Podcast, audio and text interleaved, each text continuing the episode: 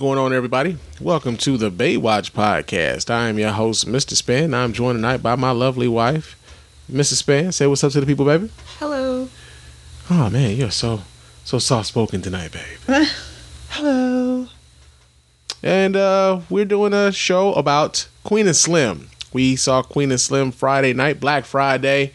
Um, personally, we I think we saw it because we didn't want niggas to spoil it for us. Because niggas will spoil some shit. And um, yo, we had some thoughts about what we saw, and we're gonna express those thoughts here with you guys tonight. But of course, before we do that, I gotta remind you guys how to get in touch with us over here at the Baywatch Podcast. Let your voice be heard. You can go ahead and hit up the hotline at area code 313-288-0485. That's area code 313-288-0485. Leave the voicemail messages. Of course, we'll play those messages here on the show and respond to you in kind. You can also email us here feedback at the baywatchpodcast.com. That's feedback at the baywatchpodcast.com. Leave us those emails, and of course, those emails will get read here live on the show, responded to live as well. Uh, follow me on Twitter. My name is Mr. Underscore And you can follow my wife where? Um, Podcast Bay. You forgot what your Twitter was. Oh man. Don't use it. You don't forgot what it was. All right, so follow her at Podcast Bay, and uh, you know, she gonna be talking some shit on there, I guess. You know, but uh, you know, like I said, we went to go see Queen and Slim. It's a movie that was, uh, I believe, it was written and it wasn't directed by Lena Waithe, but I know that she was, a, she had the, uh, she wrote the screenplay for this. As a matter of fact, let me pull up the IMDb for Queen and Slim. I had this pulled up already, and I don't know where the hell it went. So let me do it again. uh, let me do that again. All right, so yeah, so this movie was written by um, Lena Waithe, uh, and it was directed by Melina Matsoukas, and uh, it's starring Daniel Kaluuya, Jodie Turner Smith, and Bokeem Woodbine, and it basically follows the story of uh, two two young black people who meet for dinner.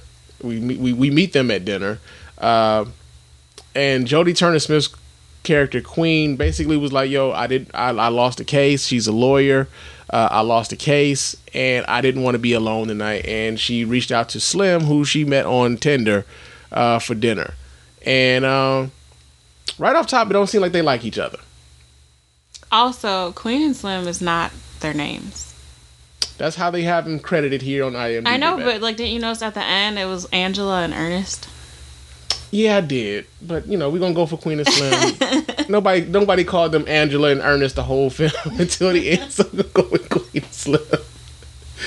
But uh, they didn't like each other. Like, um, how did you how did you think about that dynamic? Like starting off the film, that they were just like kind of at odds. Like they was like, I don't know. It was like uh, the, the the smallest things were setting each of them off with, with, I don't think. other. I think it was her, well, it was Queen who was quite. She kind of, she kind of had like an attitude, like a little stank kind of attitude or whatever. Well, she did say she was having a bad day. Yes, but like I'm the type of person like if I'm having a bad day, like I don't want to like bring my bad day to other people. hmm Like I feel like bad days are contagious, so I like to stick to myself. So that's not what I personally would have done. I wouldn't have said like, "Oh yeah, let me let me go on a date." Right. um, it was it was just weird. Like it was obvious like she didn't like him, Yeah. and she had like she pretty much had like her guard way up. Of course, now the dog won't stay still. Um, but it was like she just had her guard way up. She just wasn't she wasn't feeling him. And obviously like he thought she was attractive or whatever. And he was kind of he was kind of more he he was more of just like a nice guy, hmm you know? So it, it was awkward. But I mean I was very awkward. We've all been on like awkward dates, especially like if you don't really like the person. Like for a woman, like if you don't really like the nigga, and like, I get I, I so here's the thing like there was this exchange between the two of them where he basically was just like look man like I sent you this like this long ass message. I didn't hear nothing from you for like 3 weeks and then all of a sudden you hit me up talking about you know you know let's go to dinner or whatever. You know like what changed you know for that? And she said something to the effect of like I liked your picture. Like you um, you look very sad, and I felt sorry for you." And he was like, "Damn, like what?" Yeah, she was hitting him with a lot of little zingers and stuff. I like, think I think she comes across like somebody who's very like kind of maybe socially awkward. Yeah, and um, like I think some of it was she would say things, but I don't think like she wasn't always aware of like how she said things, how it was coming across. And so um I think like when she was hitting him with the like I felt sorry for you, um, you look very sad. He was like, Man, I was very proud of that damn picture. My daddy took that picture. like it was just this whole thing of like them not really they weren't really vibing much. And like it, it you know, it kinda goes into them uh, being in the car and they're arguing in the car like as he's getting ready to drop her off. You know what I'm saying? Before we get to the whole scene with him and the you know the police officer and everything else. Um, now, with that scene though, kind of. I mean, I, I, guess we know what this was going to be like. You know, throughout all of the previews and stuff like that, it was pretty much like, yeah, they we know they're going to be on the run. This is the precipitous of that. But um, like as as you were watching that scene, like how did how did you feel like they handled that situation? Like, do you feel like you would have been as I don't know vocal during that traffic stop as she was, or how how would you feel you'd have done that? Um, no, but I'm not that type of person. Mm-hmm. Like she was very like she's.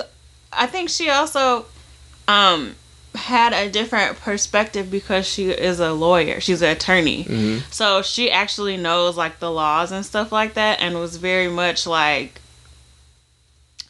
um wanted to stand up for herself. I don't think it necessarily was really even like about him. It was just like about the situation in general like mm-hmm. it's her being an attorney cuz obviously she didn't like him. I think if I was in that situation with somebody that I didn't like, I would have said I would really probably have not said anything. Mm. Like that's just truthfully because I'm not, you know, that's not my forte of I don't know the law like that. Mm-hmm. Um and I would not I don't think I would have gotten out of the car or anything like that. But I mean, you can never you never know what you may do yeah. In this kind of in that kind of situation, so I'm not gonna be the one to say, yeah, I I would have got out and I would have did this and da da da da da da because push, you just never know. Yeah, I think um, for one, like this is one of the things about the movie, like, and I know it's like one of the the driving parts of like how we get to the rest of the film, but like it just seemed like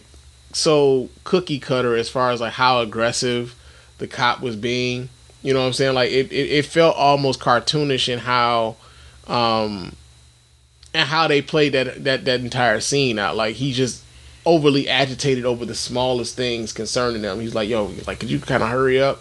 And he pulls his gun out, like, "Yo, get on the ground." All this, like, I'm just saying, it's cold outside.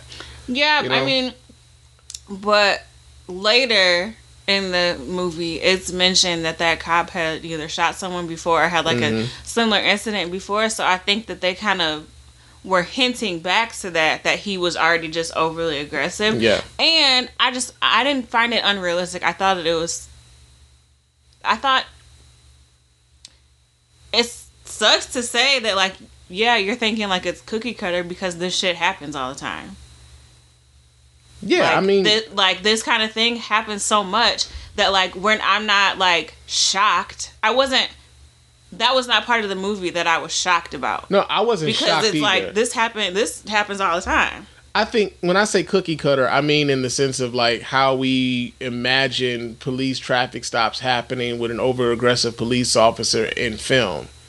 Like I always get this feel like it, it, it's as if we've seen. Like, of course, we've seen this movie before. Like every time this is over, it's like it's it, it, that part to me. I don't know. Like it just seemed sort of cookie cutter. Like I know we needed this scene in order to progress the film forward. Well, what would you have done differently? I don't know. That's the thing. I don't know. But I, I just looked at it. It was like, oh, okay, I, I I could see this coming. But um it was just something about the way it, it, was just something about and I don't I can't quite put my finger on what it was about that scene that bothered me. Um I mean, I was sitting there like part of me was just like, dang, would she shut up? And then like when she got the car, I'm like, bitch, why the fuck would you get out the car? like to me, because, you know, Slim he was trying to just he was pretty much trying to do everything right. He seemed like he just wanted to go along with it and get it over with, which I think is the gen, gen the general consensus with most people who have any kind of common sense. You're trying to just go along with it and get it over with. You're not trying to like ruffle no feathers, start no shit. Like you just hoping to get out of this alive. So, yeah. but from the from jump, she was like on edge, and so I mean, I will say I was like, God damn, like if she would just shut up. Well, you know she wasn't gonna shut up because you don't get the rest of the movie if she does. But well, I mean, no, you don't get the rest of it. Like that, like okay, the traffic stop goes well, and there's no queen of Well, obviously, like, but the thing, what, but but the thing was, she didn't have to. That it didn't have to go that way. It could have gone that he, um, that he had. It, it could have just gone a different. It could have gone a different way. But I don't. I didn't see anything wrong with the, the scene, so I'm not saying it should have. But like, just thinking about like real, like things like that happening in real life, like we all have that friend that like won't you know if you up. yeah like won't won't leave well enough alone like mm-hmm. or you know the friend that like is just hell bent on like being like that dude or like militant about some shit and like mm-hmm. won't like okay it'll they'll say some shit with a police officer walking away and it's like, God damn, we could have been on our way home, but you had to call the motherfucker a bitch ass nigga. now we sit in the back of this police car. It was just kind of like that shit. Like God, like shut up. Yeah, I think the the one part that like when she said I'm reaching for my cell phone, um, like yeah, it, you could say that. The dude is already jumpy. He's got his gun out on one of y'all. You say you reaching for anything, that's gonna lead to some, like it just yeah, I, I, just felt like, oh, okay, so we we got to have this scene in order for us to get the rest of this. I think, and I think that the way that that scene went, part of it was, part of it was to carry, like, to get just you know to why the whole story started. Yeah. But I think a lot of the things that were said in the movie are direct, like things that police officers actually do say. Mm. Like when she was standing there, she was like, "Do you have any warrants? Do you have any, you know, guns or drugs or whatever in the car, mm like if you have any narcotics, like all that stuff, and then like her yelling like I'm reaching for my cell phone, and like that has happened. Like I'm reaching yeah. for my cell phone, and like the person gets shot, or like you know stuff like that. Like I have a right to know why why you arresting me, or why is he yeah. under like those kind of things. Like those are like actual things that people well, have asked and have been killed for. Yeah, and I think like you know of course, like we're looking at this overly aggressive cop, like you know he's get, yeah, he failed to signal while changing. Like I've been arrested while you know that was the excuse given to me by a police officer, um, that I failed to signal while changing lanes. Well, did you fail to signal? No, that was the reason to pull me over so they could find my gun. No, I'm saying did you did you fail to signal? No. Did you uh, signal? Yes. Oh, okay. It was bullshit. Well, that's was, different. If you if you the thing is if you that's the thing is like I hate to be that person, but it's like if you did not signal, then that is the reason that you got pulled over. Them doing all the extra shit, nah. like that's a whole other that's a whole other situation. Yeah. But like what people what people fail to realize is that there are some people that while the great majority of people have been minding their fucking business and you know saying they wasn't doing shit. Uh-huh. there, there are some people that do break the law and they do get fucking pulled over like i get all that's that. the fucking that's the truth of it. Now I, I get all of that but like to escalate that to a point because like you've already called this in. You've already told your dispatch that you don't need um you know backup or anything. Um you know maybe he's driving erratically or whatever. At a certain point like yo get this man a sobriety test see if he's if you if you think he's you know um, impaired or some or something like that. But then it goes so far as like, yo, you mind if I search your vehicle? You know, you want me to go in your trunk and all this other shit. Now, now you going you you going too far.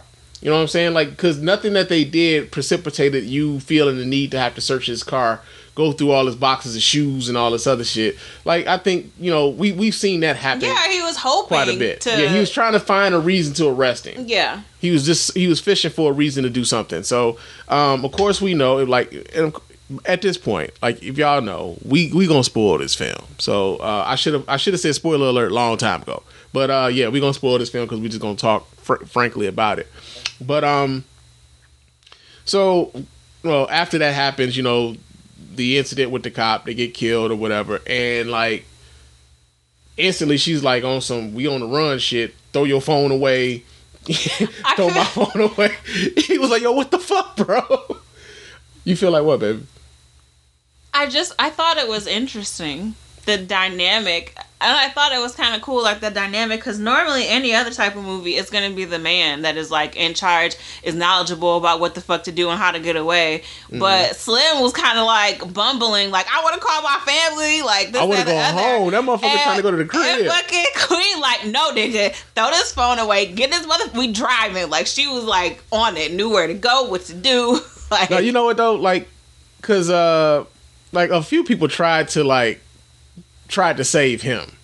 You know what I'm saying? Like, cause um, and I, there's a scene later on in the movie uh, where he does make a phone call and they cut that shit short.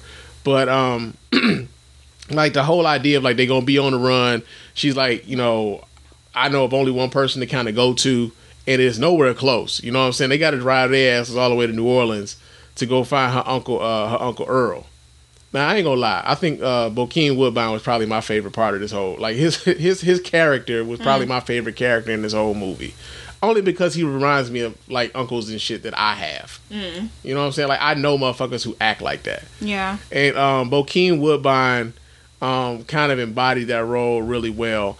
Um, it was just like his, his, whole mannerisms, man. The way he talked about shit. Um, and then, then, we get a little backstory as to why she felt like she had to go there.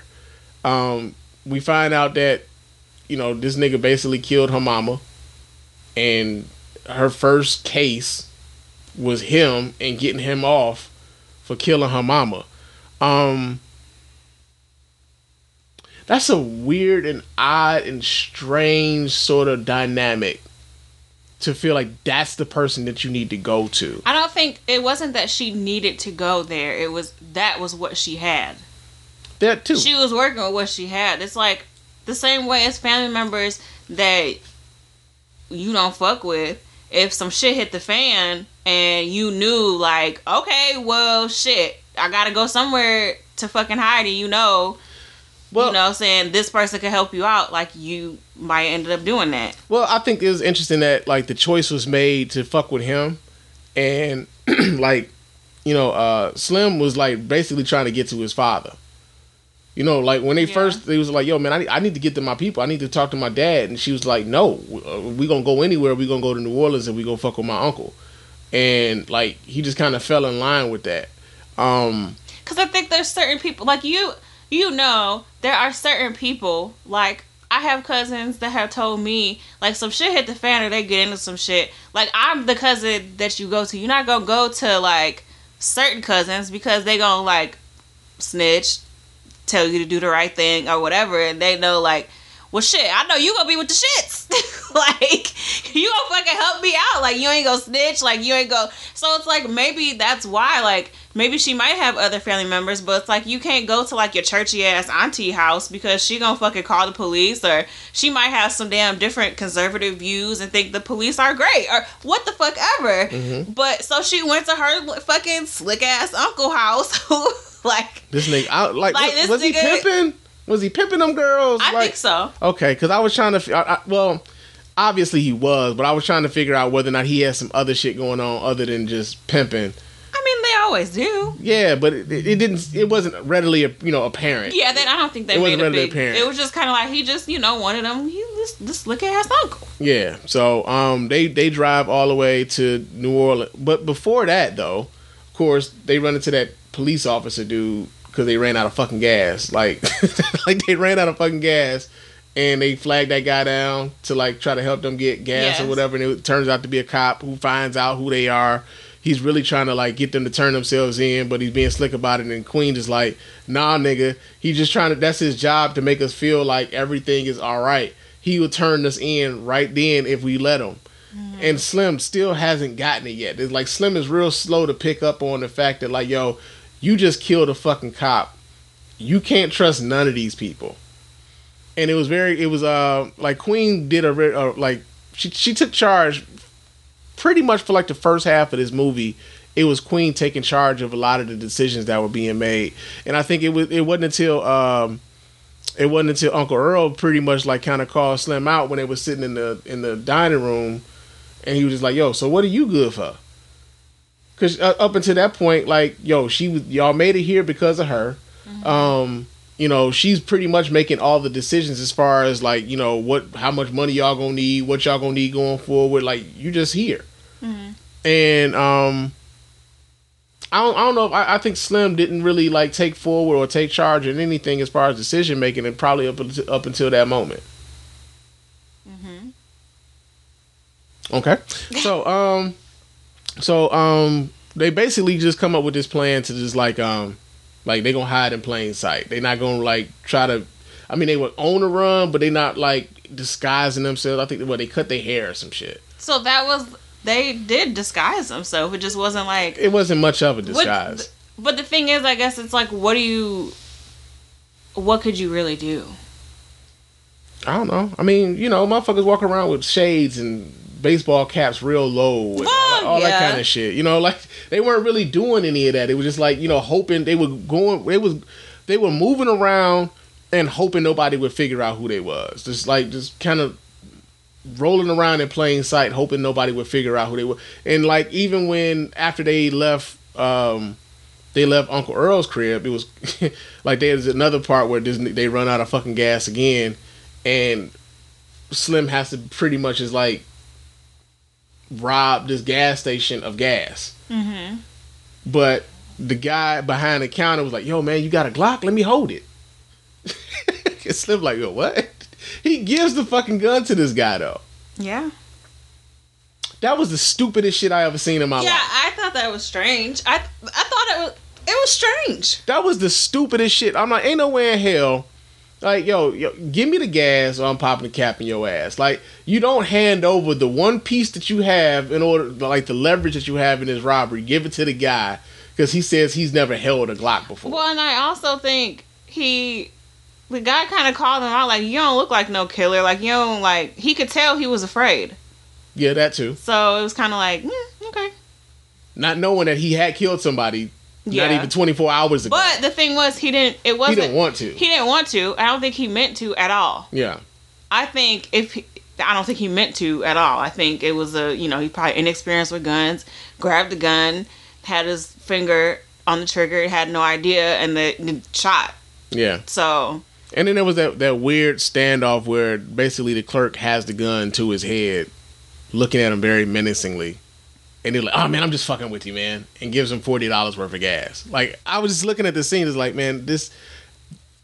I didn't understand that one. I just didn't understand it. I'm like, okay, I don't know what the fuck they doing here. I mean, I think it was like a more to draw attention to you know that Slim like he really wasn't a killer. He was afraid. Mm-hmm. He kind of was making not making the best of decisions and to show the different kinds of people that you you know that you run into yeah. in the world. So like just I think it was just just to show that. And we do have like um like you know little bit players that kind of pop in and out of the movie that give you like um like the public sentiment of what Queen and Slim had done because you know they find out like later that um you know the the dash cam video of them shooting the police officer had gone viral and people had been you know viewing it and you got some people who were just like yo power to the people and then you got others who are feeling like, yo, y'all niggas you just could have took y'all ticket and got the fuck on. Like, well, y'all, y'all bringing heat to everybody else. And we find out about one of those folks when um, the car that uh, their uncle, her uncle Slim, had, not Uncle Slim, Uncle Earl had given them, um, like shit. It went to shit. They needed somebody to fix it. And the mechanic, um, you know, he, he tells them it's gonna cost them about twenty five hundred dollars to fix their shit Yeah. and they bas- she, they basically give them all their money that Uncle Earl had given him to you know to fix it or whatever. But in order to get them out of their hair or what, out of his hair so he can fix it, he makes them go someplace with his son, and his son is like really enamored with them. Like yo, I, I want you know I. I can't believe I'm standing here walking with you guys and talking. I was just watching y'all on YouTube, and you know, um, yeah, want- but the guy, the guy that was supposed to fix the car, was like, he was like, I don't support what the fuck yeah, y'all got did- going on. He hated here." what they did. Yeah, You know, he was just like, yo, y'all could have just like, you know, taken y'all ticket and gone, but y'all, you know, y'all make. I think, and there's a contingent of black people who would just be like, yo, y'all just made it harder for black folks going forward. Like, like there's a contingent of folks who who believe in that sort of thing. Like, man, y'all could have just did, you know, took your ticket and left, and now you know they looking at all of us uh, even harsher because of the actions that y'all took. I yeah, I it was kind of off putting to me, and maybe that's because like I'm you know I'm a sensitive Sally. Mm-hmm. um, when we're in the movie theater. So this is not in the movie, but in the theater that we were in, Yeah. when Slim shot the police officer, people cheered and clapped, like audibly, like Yeah, cheered and clapped. yeah. And I It wasn't a lot though. okay, but it was there was enough. I maybe two or three motherfuckers. No, there were more than that. Okay. There, I'm be, Okay, listen. I- there were I'm- more than that. Okay. and I think your opinion of it is probably different than mine because I noticed even I noticed this with you that like no matter what a police officer on the television does, you think of them negatively. And if someone something happens to a police officer or someone says something bad about a police officer, Mhm. you're like, yeah, so what? Oh well. And th- I guess this kind of goes back to I had an interesting kind of situation that happened at church where there was a young black man who is a Detroit police officer mm-hmm. and you know stood up and was like in tears and like was like please like if you if any if you ever want to like he shared i think he shared like his email and his social media and he was like if you ever like any person especially like young black people if you want to talk about police you want to ask questions you want to tell something that happened to you please like reach out to me. And he was in tears because a fellow officer um was shot and killed.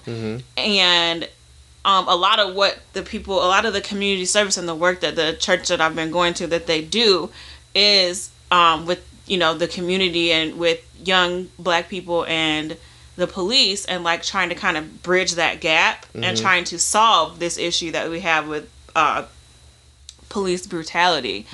Um, so kind of rewinding back from that, when the people were cheering, like, don't get me wrong, I don't like the police. I'm ter- I'm I I am afraid of the police. I don't agree with anything. I am not in favor of any of these killings, any of these actions. I think the police are dead wrong in this shit that they do. But I guess I am the person that is like that that's a human being. Mhm. I would never ever I would never ever ever Gosh, did I did I cheer when um Joffrey on Game of Thrones died? Yeah, you did. But like this is the thing, like a fictional character, okay, but like a real life human person. Anytime, Mm-hmm. like even when I hear a police officer was shot and killed, Mm-hmm. I'm still sad for that person. I'm sad for their family. I'm sad for their life. Mm-hmm.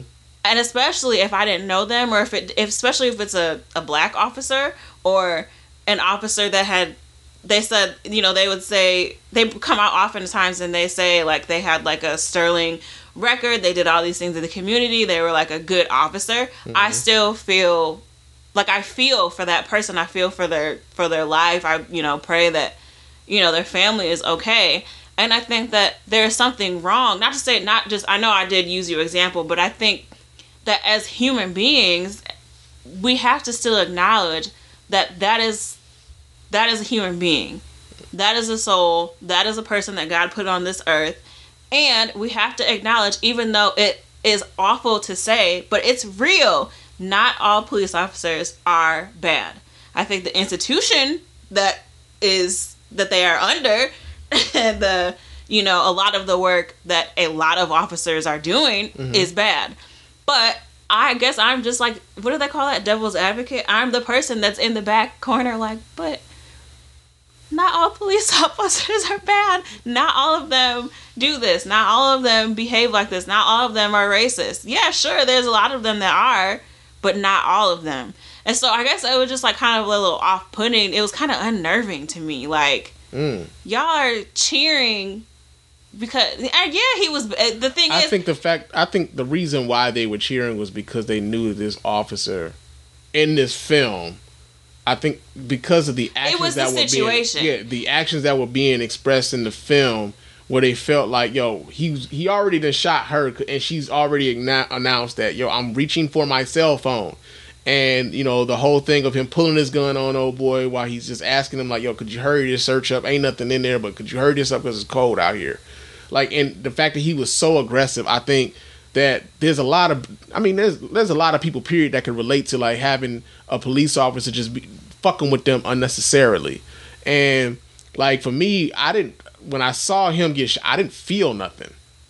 And so um and I, I've had, I, I, think I might have said it on my other podcast, but like, in, I, I, had this discussion with this older, older black guy, and he was talking about, you know, whether or not, like, he like, do you ever call the police for anything? I said, I can't ever recall in my adult life calling the police for nothing. And every time I've ever had any interactions with the police is because the police have pretty much came to fuck with me. It's never been because I went to go seek their asses out. And so, um, like when I see something like that, I'm like, here's another instance of the police imposing their will on somebody. So when he got shot, I mean, of course, I expected it because of course, we saw that in the previews for the film.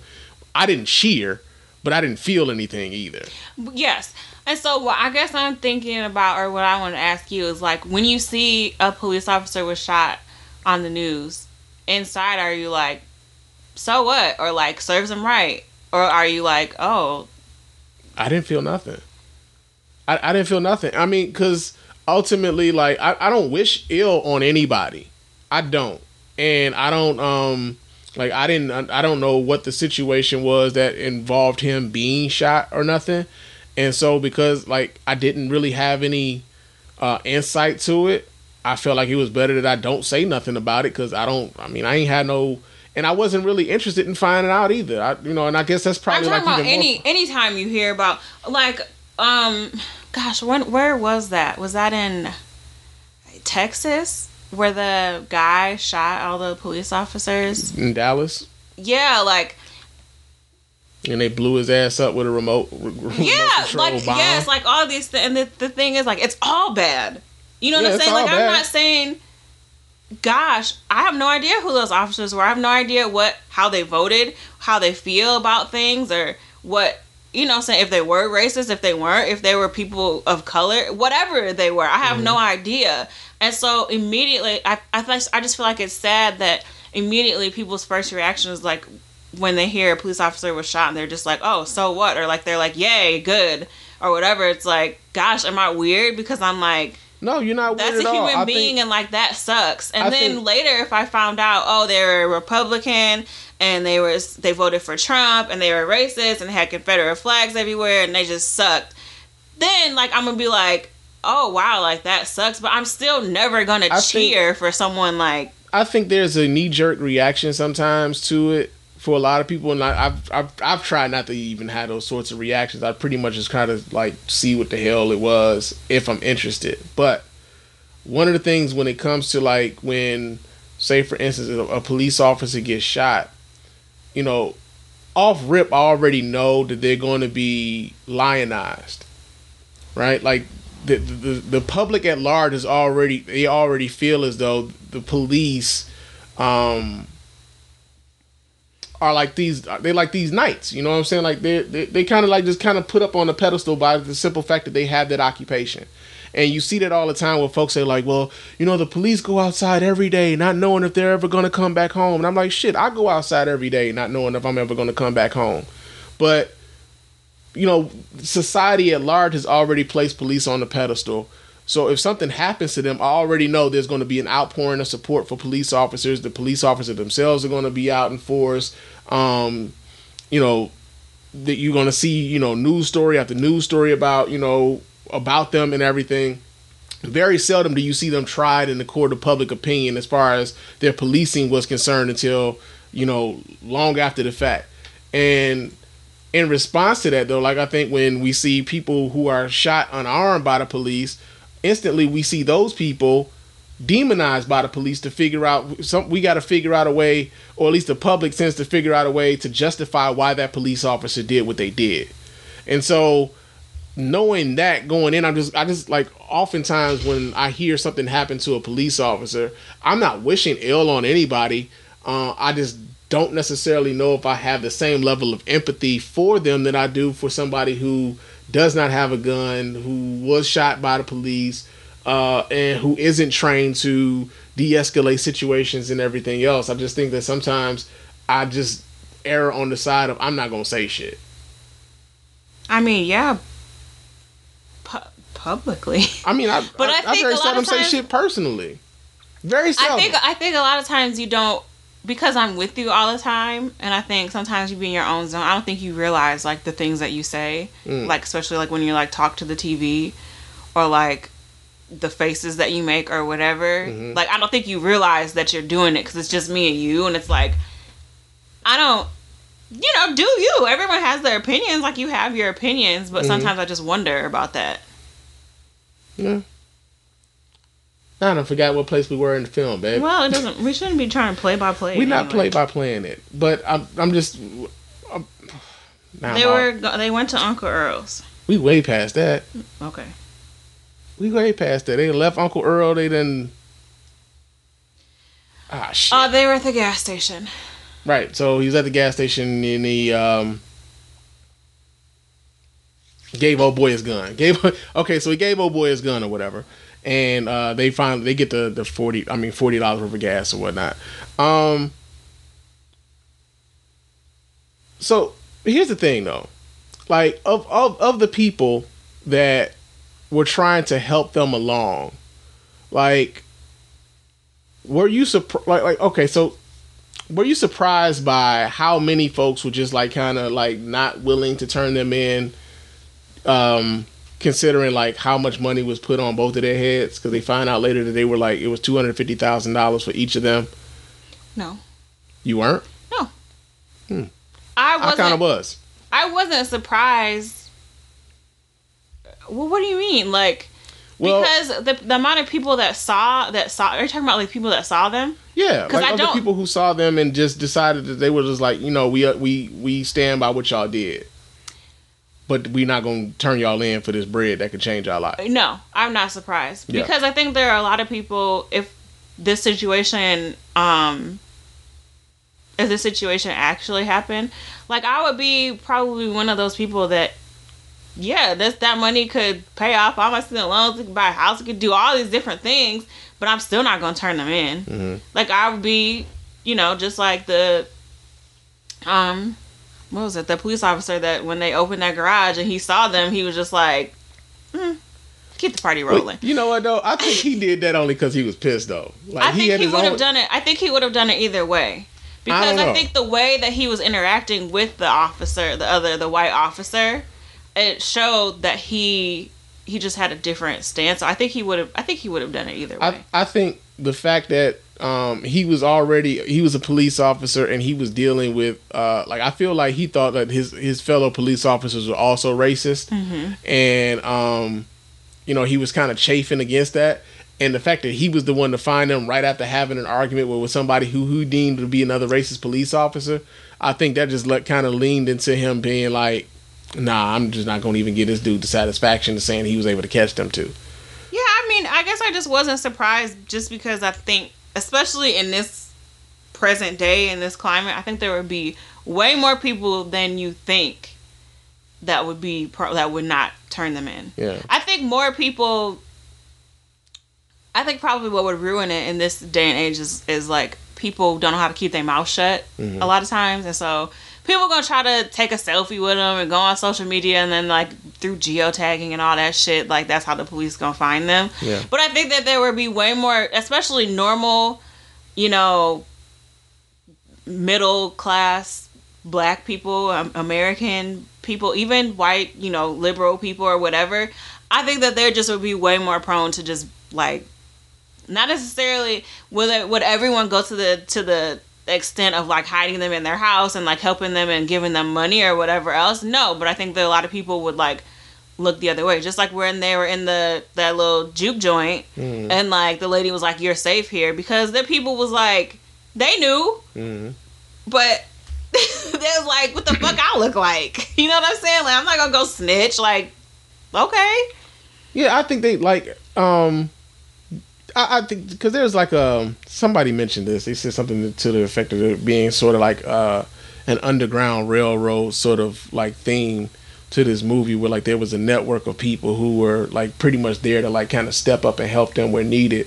Like um like Uncle Slim had that friend that he was sending them to. Uncle Ernest. Damn. Uncle Ernest. Was it Ernest or Earl? Earl. Jeez. yeah, but he had that friend that he was sending them to. Like, yeah, you know, I got his friend, man. He, you know, he, he look out for you. He expecting y'all this, that, and the other. And um, you know, even like that friend supposedly had another friend who was gonna step up and he gonna help y'all this, that, and the other. But like, I think we kind of st- it was this one part that I think we kind of skipped over. That I, I wanted your thoughts on this. Remember that little boy that was the mechanic's son, mm-hmm. um, and the rally for like Queen of Slim, like let them go or whatever. Like, what did you think of that that scene? Because that shit, scene? That, there was a couple different. This, no, I'm saying the scene of the rally. You know, where, oh. where you know everybody's getting worked up and everything, and he ends up shooting that police officer in the face, and basically that cop is like, "Yo, man, just go home." Like, what? What did you get? Like, how did you feel after watching that? Because I kind of felt like that scene was totally fucking unnecessary. I. Mm, I won't. I didn't think it was unnecessary. I think there's a lot of things that you can take from it. Just like how I was saying, not all police officers are bad. I mm-hmm. think if that if that police officer had been a young white officer or even an old white officer, the little boy would have got arrested, would have got maced, punched in the face, whatever else. But I think the black officer really was trying to save him, like trying to be like, please just go home. Like, it's just me and you right here, right now. You could just turn and walk away and go home. Um, but that kind of cast over people of all police officers are bad, no matter what. Fuck the police, fuck them all. Mm-hmm. They're all bad. And that kind of shows that, like, that officer was really like, because the officer was a big, large man and it's a young boy. He could have just, like, pushed him out the way. He could have shot him. He could have mm-hmm. arrested him, dragged him by his hair. He could have did so many different things, but he didn't. He mm-hmm. gave, he was trying to give him a chance to, like, turn around and leave. But you know, the the boy was kind of like it was just like he couldn't he couldn't calm himself down. He couldn't he couldn't see through the fact that the guy was a police officer and really listen to him just like as a man or as a black person or just as anything as a person who was trying to help him out. Yeah. Um which is interesting to because I think that a lot of these just like um now there's so many uh, people threatening the schools and school shootings. Because a lot of the school shootings are they're copying the blueprint did, of yeah. what somebody else did.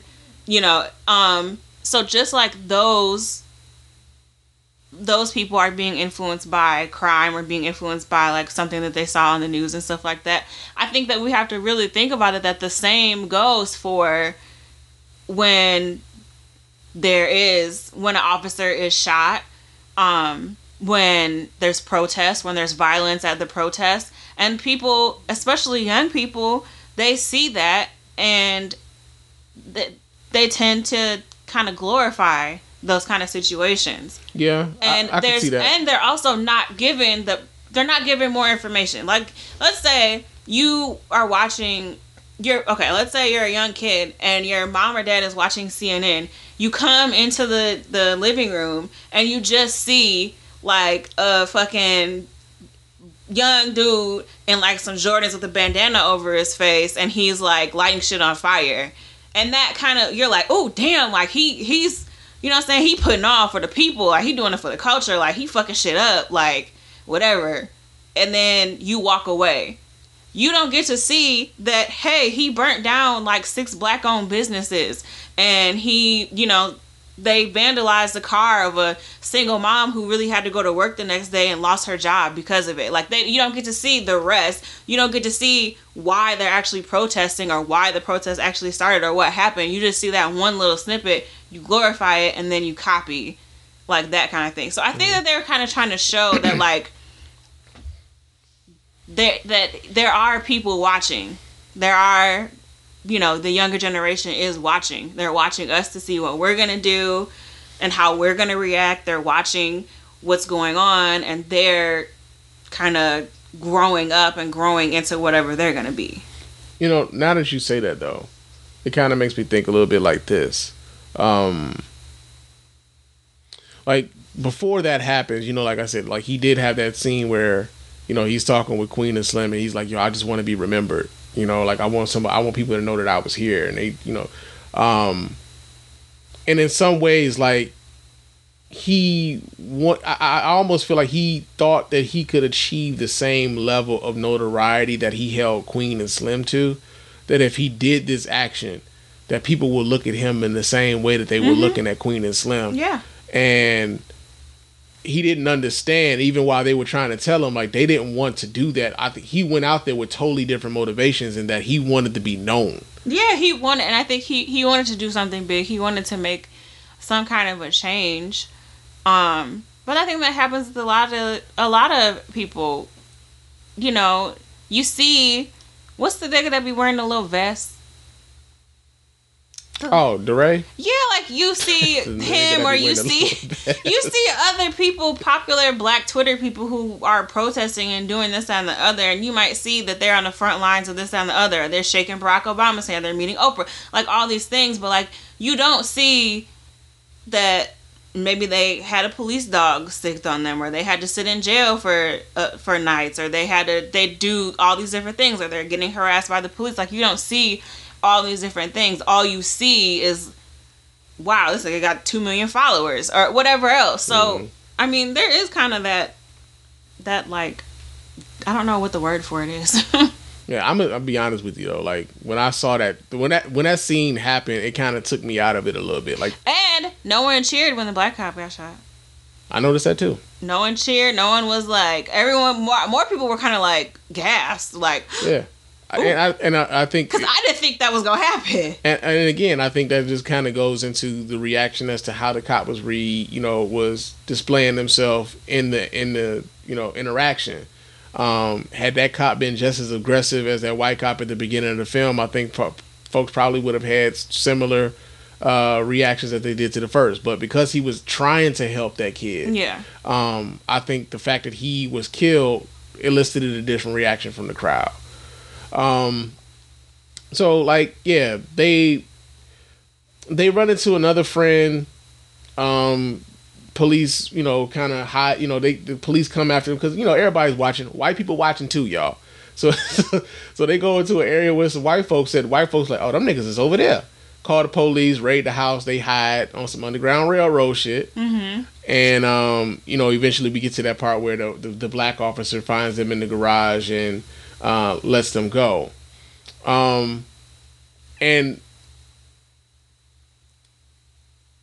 this part where like the the guy with the with the gold teeth is Oh, so they so what they think they're gonna do because the so okay so Uncle Earl's friend who is a white man and his white wife. he told them he had a plane.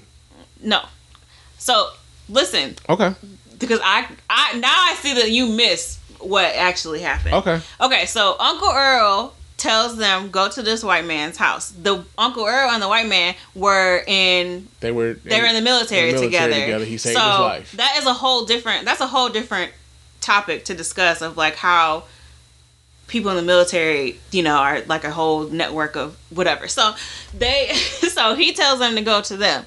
The guy, the whatever the white man is, gives them handwritten because they don't have their cell phones. Gives them handwritten directions and how to get to this other place where this guy has a plane who he has talked to, right? So the police officer, you know, they the police come, they hide, whatever. The police officer lets them go out the garage. They drive a drive. They drive into the night. And mm-hmm. then it's dark. They they had no so think about this. You have no GPS, you have no idea where you are. It's dark. You're kinda like in the backwoods in the country or whatever, right? mm-hmm. they stop. And then dumb fucking you know, slip toes queen, go in the back seat, go to sleep or whatever. So of course we know they're gonna both end up sleeping, right? The guy who knocks on the window only knows that they are the people that they're fugitives. He had nothing he didn't know the white man who called or whatever, that's not who he called at Oh, all. I, I know. So that guy just is some ran he's just a random guy that happened to see that they were sitting there.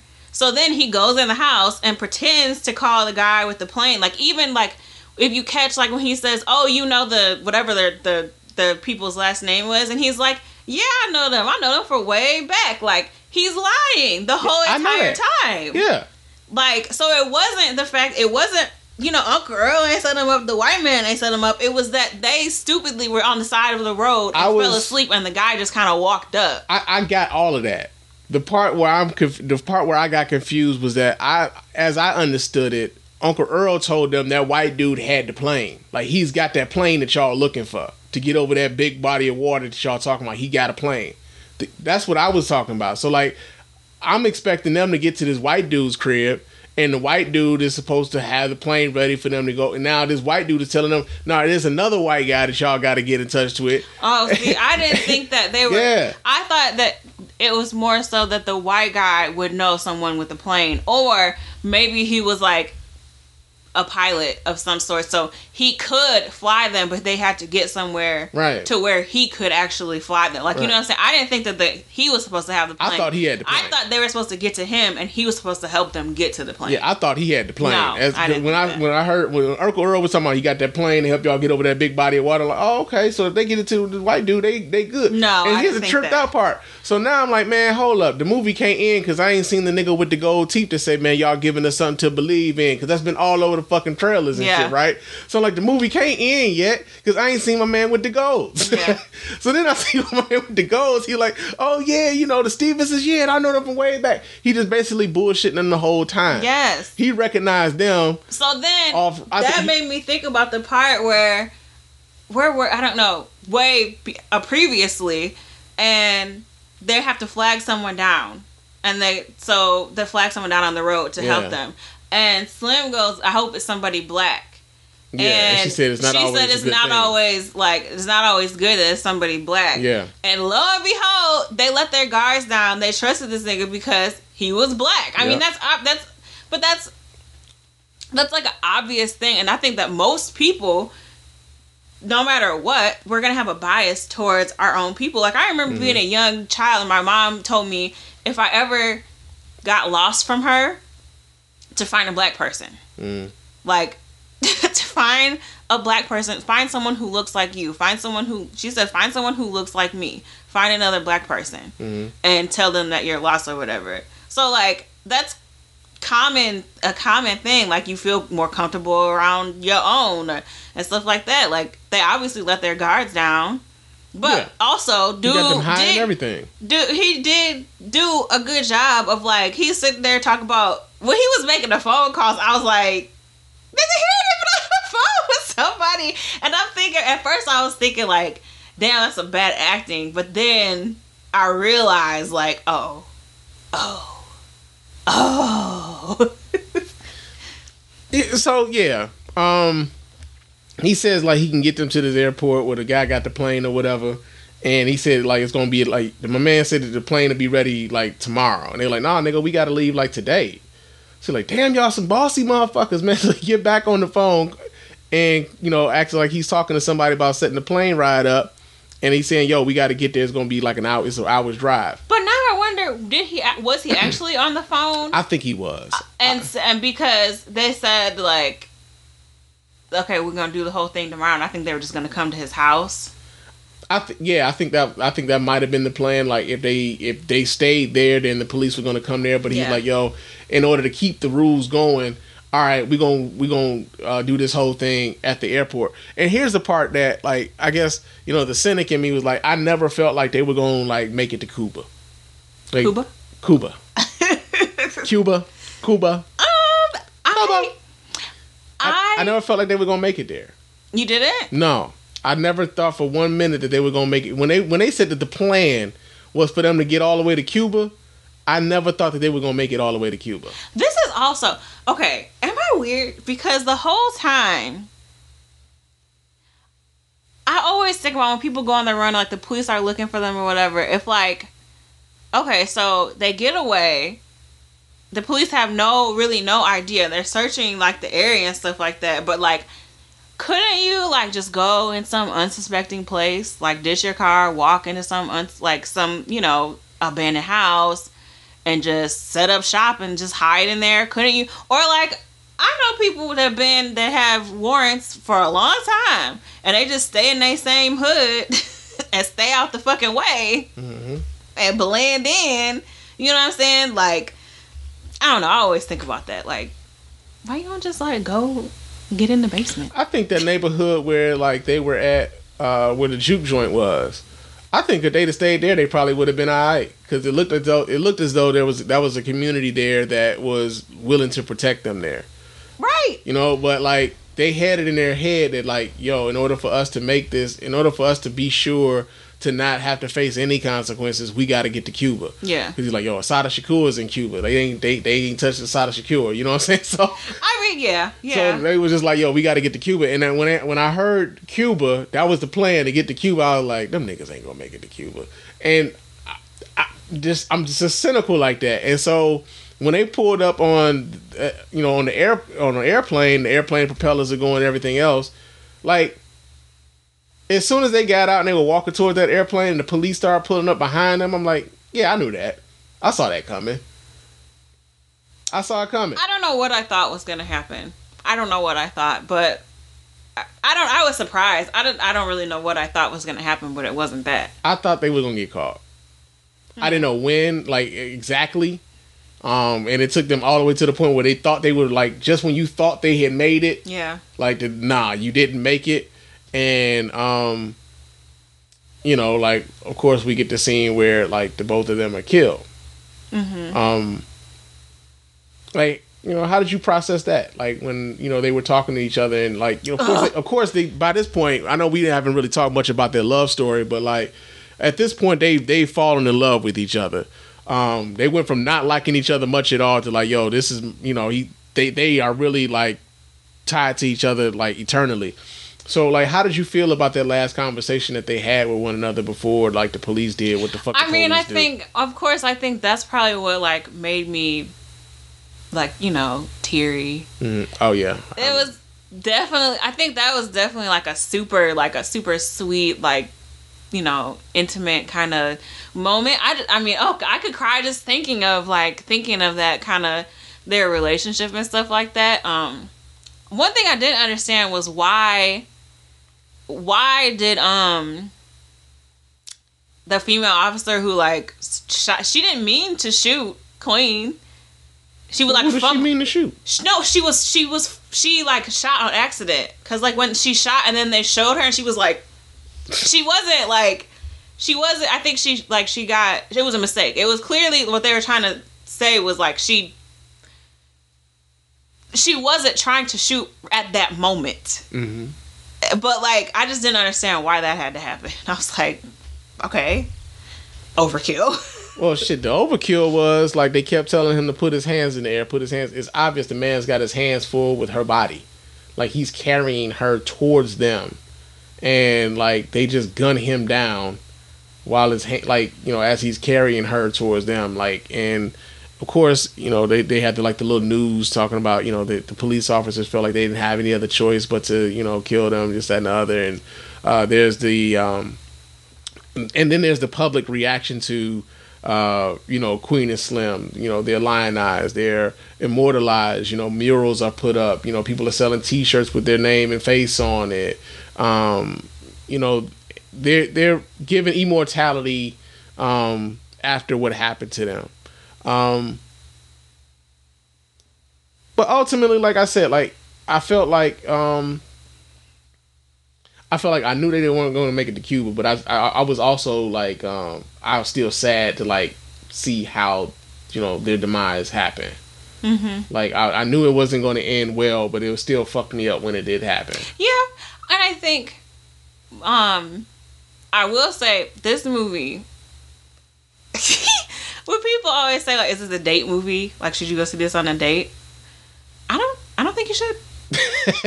because you come out this movie looking at your man or looking at your girl like You gonna take a bullet for me, nigga? Would you let go of my hand or like because I think that there were so many moments where Yeah. that's one okay I don't know if it's a critique but one thing I did notice about the movie is they often slipped into like these kind of poetic monologues which like I like that kind of shit because like I'm a writer like I like poetry and stuff like that Mhm. um but it could be kind of like distracting or like what the fuck are we talking about here when they kind of slip into instead of like dialogue or speech it's kind of like this like performative kind of like romantic monologue situation was juxtaposed with this like story love story, yeah. um, so and I think that the love story. I think I have a hard time with uh love stories and stuff that is supposed to be like that.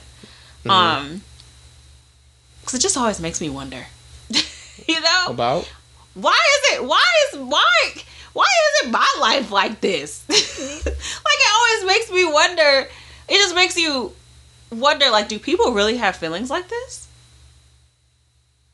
And how?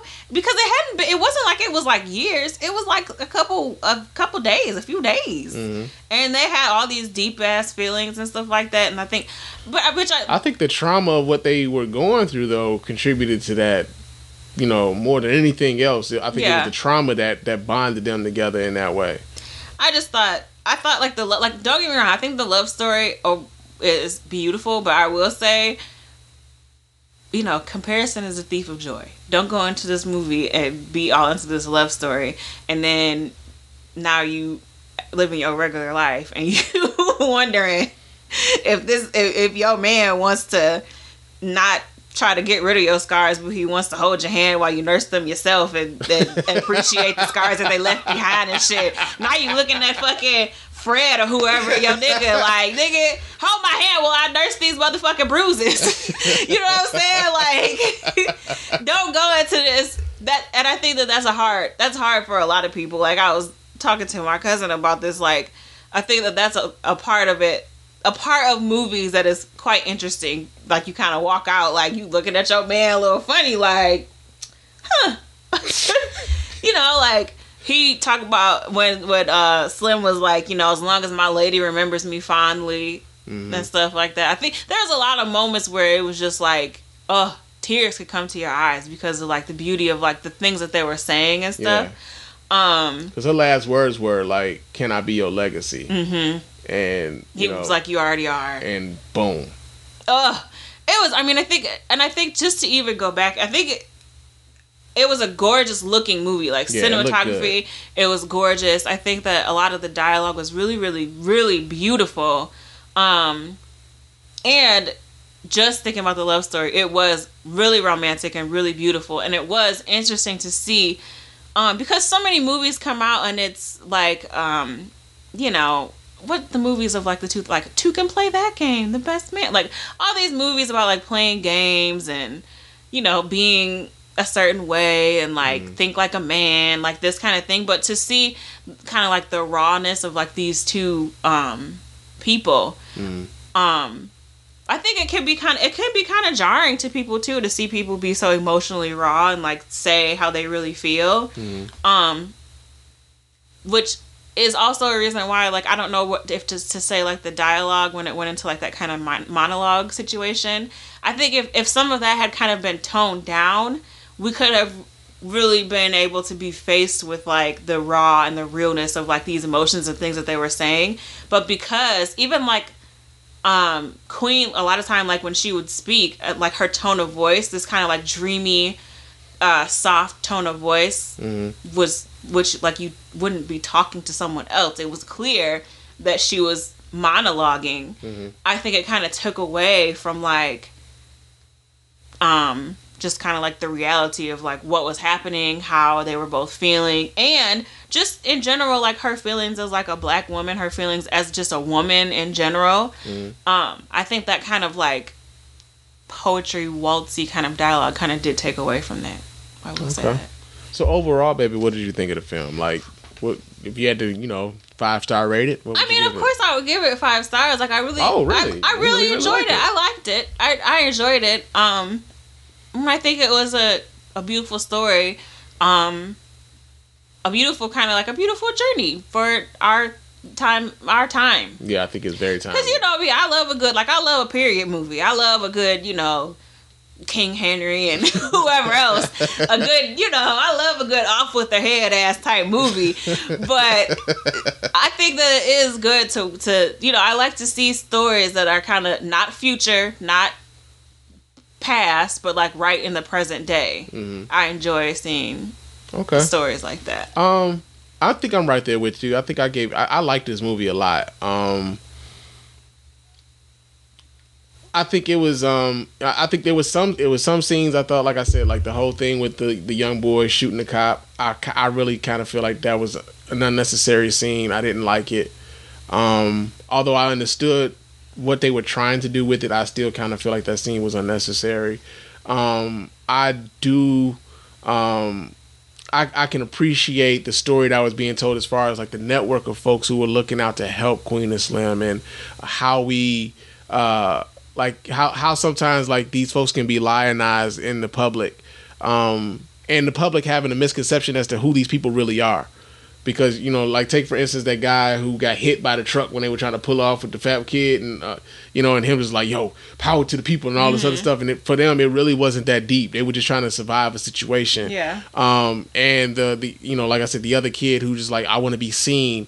Um i think you know it kind of spoke a little bit to like how people are um like they they come to represent something so much larger than themselves even though they don't they're not asking for it. And so um i could appreciate that part of the story being told. And um also like I it was a really good love story like to see them come so close together in such a short period of time considering like how far apart they were at the beginning of this film to how closely tied they were by the end of this film i thought was beautiful. And uh yeah i'm right there with you baby. I give it five stars All right, so here's a question. okay What's the have you read any her or like looked up any like reviews or like been looking on social media like what Nope. people are saying? try not to Oh, well never mind then. i tried not to I'm saying after. After no you watched it. i still haven't oh. Okay. but go ahead and ask your question Well, though, because I was gonna ask you like what's the most like crazy kind of think piece or opinion piece that you've kind of heard or I haven't. read? So I, I. So here's the thing. I knew we were going to be reviewing this, so I didn't want to have my review tainted by what other people were thinking about it. Mm. So I didn't read a lot of that stuff. Um, I have been seeing, um, like you know, murmurings of like how problematic the script was and the casting call was. Oh. Uh, you know, something to the effect of like uh, when describing uh, Queen for like uh, as far as part of the casting call, they're like, you know, she's brown skinned, she's from the south, but she moved to the east coast as soon as she could. Um, something to the effect of like, if she were a slave, she would be an out, you know, she would be a field slave. Right. So I saw that, and like I, I seen people have been like, kind of, there have been some murmurings about that. I haven't really do- dove too deep as to far as like looking into it, but I know fo- folks are having some issues with that. But I haven't really been like looking for the think pieces and nothing like that yet because I didn't want to do that before we did the review. Okay, the weirdest one that I saw was saying that like for the first half of the movie, it is akin to a relationship between a single mom and her young black son. So you think if you think of Queen as the single mom and, And Slim as the as the son because of how she expected so much of him but wouldn't give him the space to be what she expected him to be Mm. because she was so quick to make all these decisions and he was kind of more dependent on her and like and then I've seen where it's talking about how you know black women this whole conversation about submitting to the black man, but a woman only gonna submit to a man Oh, who man. who deserves it, and how he ain't deserve it. He had to prove himself, and then he finally deserved it, and then Right. she fucking fell in love with him, and like all this shit, and it's like, oh man. Yeah, But I did find it interesting. Like I do feel like sometimes, you know, men don't make some decisions, don't make a lot of decisions, and the woman is kind of left to like, we got to do so much and and all that. But I don't know about Queen as the single mom and the I don't know. Those are some just some of like the few things that I've seen. I might, I might, I might dabble to see what the hell folks talking about. But like I said, I didn't want to do that before we did our review because I didn't want my thoughts on the movie tainted by somebody else's shit. yeah. So uh yeah, man, that has been uh the Baywatch podcast's review of Queen and Slim. Hope you guys enjoyed the conversation. We will talk to you guys again soon. But until next time, fam. Peace. Bye.